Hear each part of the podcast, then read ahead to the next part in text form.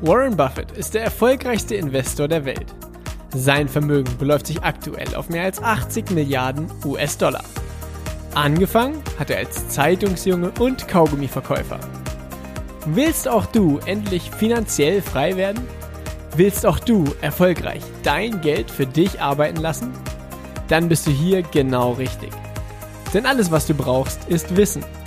Wissen über Buffetts Mindset, seine Tools, Methoden und Strategien. Und die Anleitung dafür, wie du es umsetzt. All das erhältst du hier im Little Buffett Podcast. Der Podcast für alle Investoren und die, die es werden wollen. Mein Name ist Dominikus Link und ich begrüße dich ganz herzlich zur 34. Folge mit dem Thema richtig auf den Crash vorbereiten.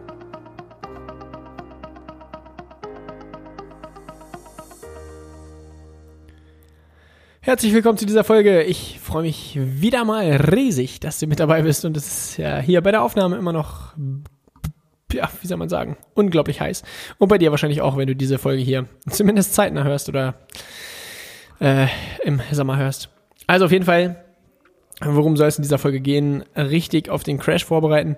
Wenn du die Folge, oh, es war vor zwei oder drei Folgen, ich glaube vor drei Folgen, wo es um den Warren Buffett Indikator ging, wo wir gemeinsam erarbeitet haben, wie man herausfindet, ob der Markt aktuell unterbewertet, ziemlich fair bewertet oder überbewertet ist. Und äh, zur Schlussfolgerung gekommen sind, okay, der Markt ist aktuell schon sehr, sehr optimistisch bewertet und sehr, sehr optimistisch bewertet heißt, die Aktienkurse sind tendenziell eher etwas äh, hoch, wenn man das mit den historischen Kursen vergleicht. Und die logische Konsequenz ist, dass es vermutlich bald eine Korrektur geben wird. Wann es eine Korrektur geben wird, wie lange die andauern wird, wie tief die Kurse fallen werden, das kann dir kein Mensch sagen. Auch ich kann dir das nicht sagen und ich werde auch nicht versuchen, dir das zu sagen, weil, ja, wenn man das wüsste, dann wäre das Investieren ziemlich einfach weil man es nicht weiß, haben alle Angst vor dem Crash. Und als erstes, na, wir gucken uns erstmal an, eben was Warren Buffett macht, um sich auf einen Crash vorzubereiten. Dann sprechen wir darüber, wie sollte man überhaupt mit einem Crash umgehen und so weiter, um dann zum Endeffekt oder im Endeffekt dahin zu gehen, okay, wie verhält man sich in einem Crash und warum, also ja, wie läuft das ab? Denn jeder, der langfristig investieren will und langfristig investiert, wird irgendwann in die Situation kommen, dass der gesamte Aktienmarkt in den Keller rauscht. Und ja, das ist eigentlich unausweichlich. In der Vergangenheit war es so, dass alle knapp zehn Jahre die Aktienkurse mal so richtig nach unten gedroschen wurden. Ähm, also in den 1930ern, in den 40ern, dann zum Zweiten Weltkrieg hin Uh, gut, bei den 50ern, 60ern weiß ich nicht so ganz genau, wie es lief. Auf jeden Fall in den 80ern gab es auch ein, eine ordentliche Korrektur nach unten, in den 90ern wieder. Dann die äh, Internetblase Anfang, also Jahr 2000, 2001 und dann die Finanzkrise 2008, 2009. Ähm, und das ist so eigentlich so ein gängiger Rhythmus, dass alle zehn Jahre mal wieder auf die Aktienkurse ordentlich draufgehauen wird dass sie in den Keller rauschen. Und wenn man sich das mal überlegt, letzte Finanzkrise 2008, naja, sind jetzt eben elf Jahre, seitdem der Aktienmarkt stetig nach oben äh, gegangen ist. Und entsprechend, wenn man sich das anguckt, äh, ja, dass in der Vergangenheit alle knapp zehn Jahre es eine Korrektur gab, ist es jetzt bald wieder so, oder wäre es bald wieder soweit. Wenn man sich, äh, ja, hört ihr auf jeden Fall einfach mal die Folge an, der Warren Buffett Indikator. Hm, da gucken wir uns noch zwei Dinge an, wo das auch relativ klar wird. Nur eins ist, ah, wir gucken uns erstmal an, was, was macht Warren Buffett eigentlich? Also Warren Buffett sagt natürlich eins, langfristig ist es sehr, sehr dienlich, auf die amerikanische Wirtschaft zu setzen und sich in Form von Aktien an den Unternehmen zu beteiligen, weil langfristig die amerikanische Wirtschaft wächst. Stimme ich hundertprozentig zu, wenn man sich die Historie anguckt, 1a, also ähm, was wichtig ist zu verstehen, eine, eine Krise oder ein Börsencrash ist ja niemals das Ende, sondern nach jedem Crash geht es ja auch immer wieder weiter und wenn die Kurse mal so richtig nach unten gehen, dann gehen sie in den nächsten Jahren auch wieder so richtig rauf. und deshalb ist es, oder äh, ergibt es nicht so viel Sinn, so mit unglaublich viel Angst da dran zu gehen, zu sagen, oh, ich mache jetzt die nächsten Jahre gar nichts mehr, weil äh, ich davon ausgehe, dass bald ein Crash kommt. So, das ist nicht wirklich dienlich, weil du dann, äh, Warren Buffett hat auch ein spannendes Zitat, wo er sagt, die Menschen, die die Aktien nicht halten, wenn sie fallen, halten sie auch nicht, wenn sie steigen. Das heißt, wenn du die ganze Zeit dich davon abhalten lässt, in Aktien zu investieren, weil du davon ausgehst, dass die Aktienkurse bald fallen, dann wirst du sie auch nicht im Besitz haben in dem Moment, wo sie permanent steigen, was sie ja auch die letzten Jahre getan haben. Hätte ich jetzt zum Beispiel vor zwei Jahren die Entscheidung getroffen, oh, äh, ja, der Zehn-Jahres-Zyklus schlägt bald wieder zu, ja, deshalb verkaufe ich alle meine Aktien, hätte ich die letzten zwei Jahre eine unglaubliche Performance der amerikanischen ähm, Aktien verpasst. Das ist also de dementsprechend, und das ist auch das, so kein Mensch kann in die Zukunft gucken und keiner weiß, wann der nächste Aktiencrash kommt. Das ist einfach so. Und was genau macht Warren Buffett? Warren Buffett sagt das natürlich nicht so glasklar im Interview, denn also wenn Warren Buffett im Interview sagen würde, oh Leute, in einem halben Jahr gibt es einen Börsencrash, dann würden die Amerikaner in Panik verfallen und äh, verkaufen und dadurch würde wahrscheinlich ein Börsencrash zustande kommen. Einfach durch die, durch diese Macht und die Verantwortung, die Warren Buffett hat, weil so viele Menschen dem Wort von Warren Buffett folgen. Deshalb sagt Warren Buffett im Interview, ja, naja, wird schon, wird schon, wird schon, auch wenn es eine Korrektur gibt, alles easy. So. Nur es gibt einen spannenden Spruch, der sagt äh, immer, uh, watch, uh, ja, der, oder wie geht, wie geht der genau? Watch what people do, not what they say. Heißt auf Deutsch, achte darauf, was Menschen machen und nicht darauf, was Menschen sagen. Das heißt, guck dir an, was macht Warren Buffett. Und Fakt ist, Warren Buffett hat in den letzten Jahren unglaublich viel Cash angesammelt, aber einen nur unglaublich kleinen Betrag in Aktien und Unternehmen investiert. Woran liegt das? Warren Buffett sagt, er findet keine günstigen Gelegenheiten. Was das also im Endeffekt heißt, wenn man den Spieß mal ein bisschen umdreht, heißt, der Aktienmarkt ist ein bisschen teuer. Weil wenn der Aktienmarkt günstig wäre, würde Warren Buffett äh, Unternehmen kaufen wie am fließenden Band, weil das Geld hat er. Er hat gerade knapp über 100 Milliarden Dollar einfach nur rumliegen, auf die er fast keine Zinsen bekommt. Und das hat ja einen Grund. Und auch wenn er das, wie gesagt, nicht so glasklar im Interview sagt, wenn man guckt, was er macht, wird es relativ eindeutig, dass Warren Buffett der Meinung ist, dass äh, ja der Aktienmarkt eben aktuell schon eher teuer ist.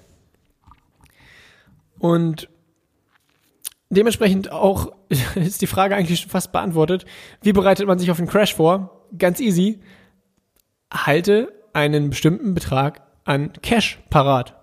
Das heißt, mach dir einen Prozentsatz fest, zum Beispiel, wenn du, wenn du einen Gesamtbetrag, den du investieren kannst oder willst oder wie auch immer, von, sagen wir mal, 5000 Euro hast, dann leg fest, okay, naja, bis die nächste, bis der nächste Crash kommt, also bis die Kurse, was weiß ich, 20, 30, 40 Prozent fallen, halte ich die Hälfte davon zum Beispiel in Cash. Und dann hast du die ganze Zeit zweieinhalbtausend Euro, die du irgendwie investierst und zweieinhalbtausend Euro, die du rumliegen hast, um nach Gelegenheiten zu suchen, dass wenn die Kurse mal fallen, dass du dann günstig zukaufen kannst. Das ist eigentlich die, also es gibt, weil jeder hat eine andere Philosophie. Wie bereitet man sich auf den Crash vor? Was für Unternehmen kauft man, um sich auf den Crash vorzubereiten? Und äh, wie so häufig ist es einfach so, halte dich an die Menschen, die schon da sind, wo du hin willst. Und das ist einfach Warren Buffett. Was macht Warren Buffett? Er hält Cash. Was ist also dann der klügste Rat, den man geben kann? Halte Cash. Und äh, investiere nicht alles in Aktien. Denn wenn man im Handelsblatt liest, im, in jeglichen anderen Zeitungen, die haben alle eine andere Meinung. Die einen sagen hier, kauf die und die Aktie, die und die Aktie ist krisensicher, kauf das Unternehmen, das wird auch in der Krise den Gewinn steigern, bla bla bla. Nur, Fakt ist auch, die Leute wissen es nicht. Es gibt tatsächlich, also es gibt ein Unternehmen, was ich gefunden habe bisher, wo der Aktienkurs 2008, 2009 nicht eingebrochen ist, sondern wo der Aktienkurs langsam aber sicher weiter gestiegen ist. Und das war McDonald's. Heißt das, dass der Aktienkurs von McDonald's in der nächsten Krise auch wieder langsam aber sicher steigen wird und dass der Aktienkurs nicht einbrechen wird? Nein, heißt es nicht. Deshalb würde ich dir niemals empfehlen, investiere in McDonald's, weil keine Ahnung, was mit der McDonald's-Aktie passiert. Was aber generell auch klar ist, so wenn man sich, wenn man sich mit dem Thema Crash und so weiter beschäftigt. All diese, also die, diese Crashs der Vergangenheit, diese Internetblase 2000, 2001, die Finanzkrise 2008, 2009. Das waren natürlich Momente, wo der Aktienmarkt richtig gelitten hat. Nur wenn man mit dem langfristigen Aspekt an das Investieren rangeht und nicht darauf angewiesen ist, die Aktien in ein, zwei, drei Jahren zu verkaufen, dann kann man auch relativ entspannt an so eine Crash-Situation rangehen und sagen, hey, weißt du was, auch wenn meine Unternehmen jetzt mal nur noch halb so viel wert sind oder für den halben Preis gehandelt werden, wenn in drei Jahren der Gewinn wieder höher ist als, als vor einem halben Jahr, dann wird auch der Unternehmenswert irgendwann folgen und dann werden man auch die Aktien nach und nach wieder wertvoller. Deshalb, ja, ist es auch so wichtig, diesen langfristigen Aspekt zu verfolgen oder deshalb hat man es als langfristiger Investor an der Börse einfach viel, viel, viel, viel einfacher, weil man an viele Situationen sehr viel entspannter rangehen kann und dadurch auf der einen Seite viel mehr Spaß hat und auch viel mehr äh, einfach in sich ruhen kann und nicht tagtäglich die Zeitung lesen muss und tagtäglich äh, CNN Money und bla bla bla gucken muss. Das äh, nur so am Rande. Dann mh, mm, eins noch weiter zum Thema Crash und zwar, du wirst niemals als Investor den perfekten Ausstiegszeitpunkt und den perfekten Einstiegszeitpunkt finden und wahrnehmen. Also es wird äh, geh niemals davon aus, dass du den Tag identifizieren kannst, an dem äh, die, an dem die Aktienkurse anfangen zu fallen. Denn Ah, dazu gibt's auch ein geiles Zitat von Warren Buffett. Ich weiß, ich bin gerade voll im Zitate-Fever hier, schon das vierte Zitat in dieser Folge, aber die, die passen einfach so geil ins Thema. Ah, pass auf, lass mich gucken, ob ich das ein bisschen auf die Reihe kriege. Äh, und zwar Aktionäre oder Investoren. Ah, wie ist das? Wie fängt es an? Achte darauf, wenn aus Investieren spekulieren wird, denn es ist nur eine dünne Linie, die das Investieren vom Spekulieren trennt. So nach dem Motto fängt es an, dann geht es weiter mit mh, mm, beim Spekulieren oder äh, am Aktienmarkt ist es manchmal so, dass alle Aktionäre sind wie eine Cinderella auf dem Ball, also auf dem, auf dem, auf dem Tanzball. Ich habe Cinderella selber nie gesehen, aber das soll wohl äh, da so gewesen sein. Und zwar wollen alle den Tanzsaal eine Minute vor Mitternacht verlassen, weil anscheinend irgendwie um Mitternacht äh, wird, äh, verwandeln sich, glaube ich, da irgendwelche Sachen in Kürbisse und so weiter. Ich bin mit der Story von Cinderella nicht wirklich vertraut. Aber worum es wirklich geht, ist, alle wollen die, die, diese Tanzparty eine Minute vor Mitternacht verlassen. Weil jeder weiß, ab Mitternacht wird alles faul oder wie auch immer. Ab, ab, also Mitternacht crasht's quasi. Nur die Herausforderung ist, dass die Leute in einem Saal tanzen, wo die Uhren keine Zeiger haben. Das heißt, die Leute wissen nicht, wann es ist eine Minute vor Mitternacht und die Leute wollen, wollen keine Sekunde der Party verpassen. Deshalb bleiben die Leute so lange wie möglich mit dabei. Auch wenn alle wissen, irgendwann ist es Mitternacht. Nur niemand weiß, wann es Mitternacht ist. Und äh, die Menschen tendieren trotzdem dazu, in, in diesem Saal zu bleiben, auch wenn sie wissen, irgendwann ist es soweit und irgendwann verwandelt sich ja alles in Kürbisse.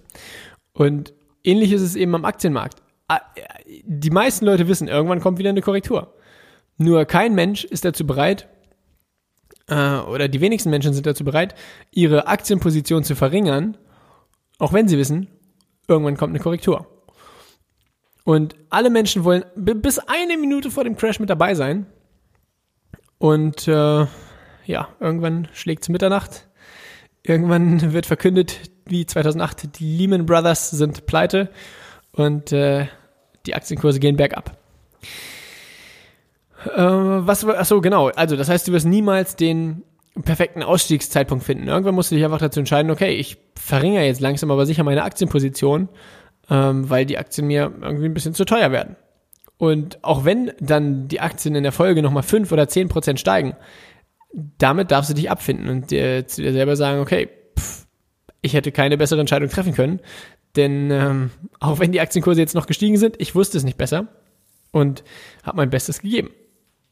Und genauso ist es auch, äh, ich sag mal, im Crash, ja, wenn die Aktienkurse richtig fallen, dann wirst du nicht den perfekten Einstiegszeitpunkt finden. Du wirst nicht den Tag identifizieren können, ab dem die Kurse wieder so richtig steigen, sondern der Schlüssel ist einfach, sobald die Kurse anfangen zu fallen oder wenn die Kurse so den Bach untergehen, dann mit dem Geld, was du zur Seite gelegt hast, immer so nach und nach immer kleine Portionen an Aktien kaufen.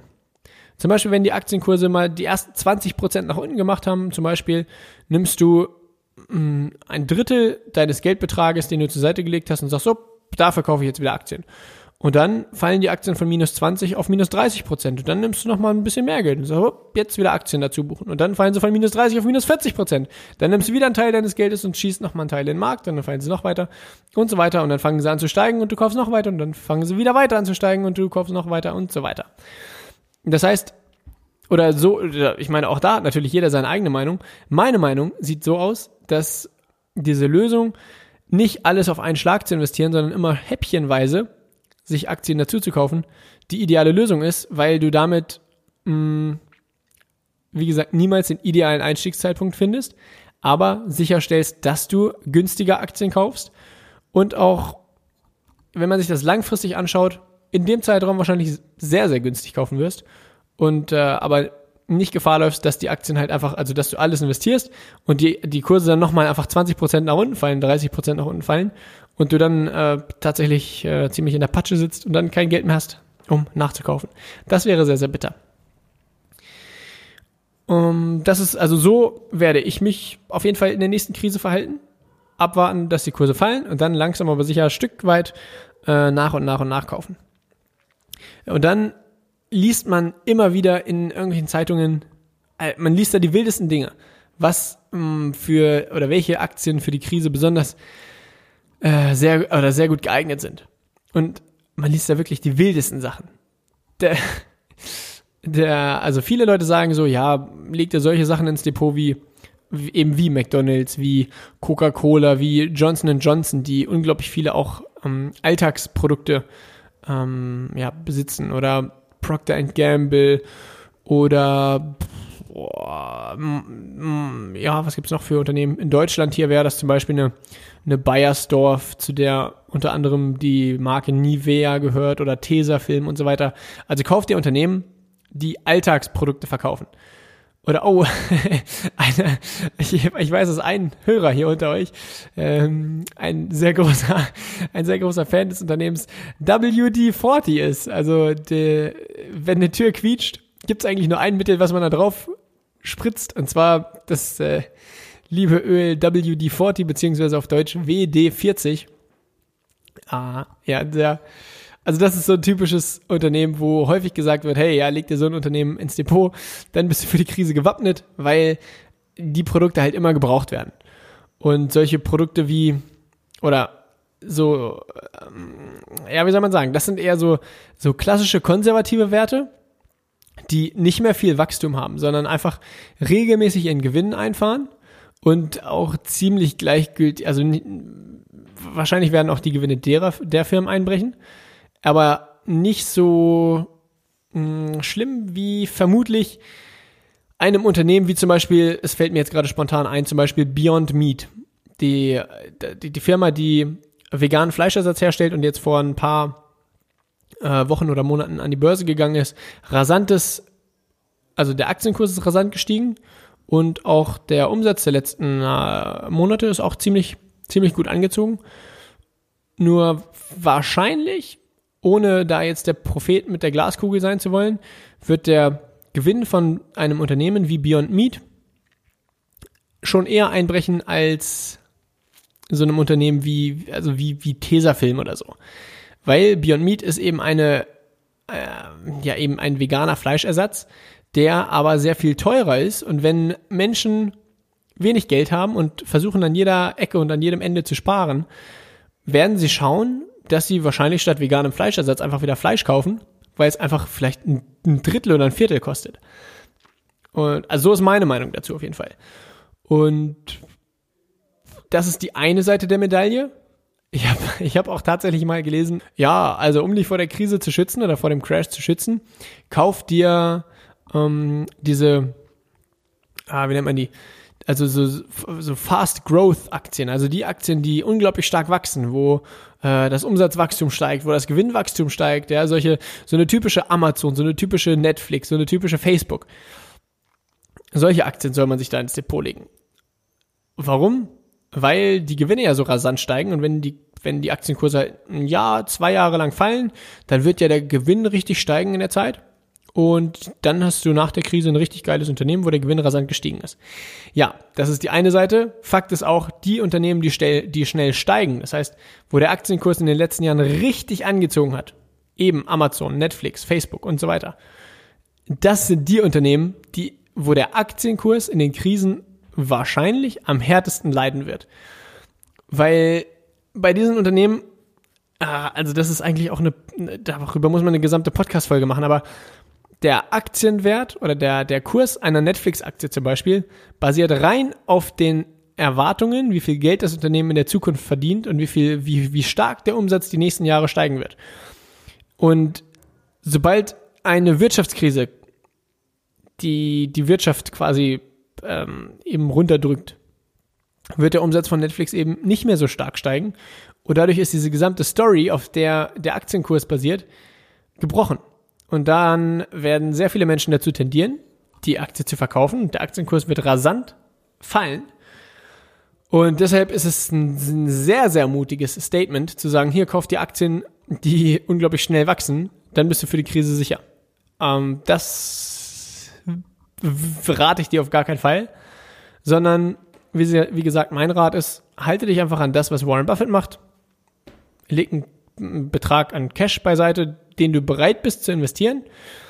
Und dann, sobald der Crash kommt, stückchenweise Aktien ins Depot legen.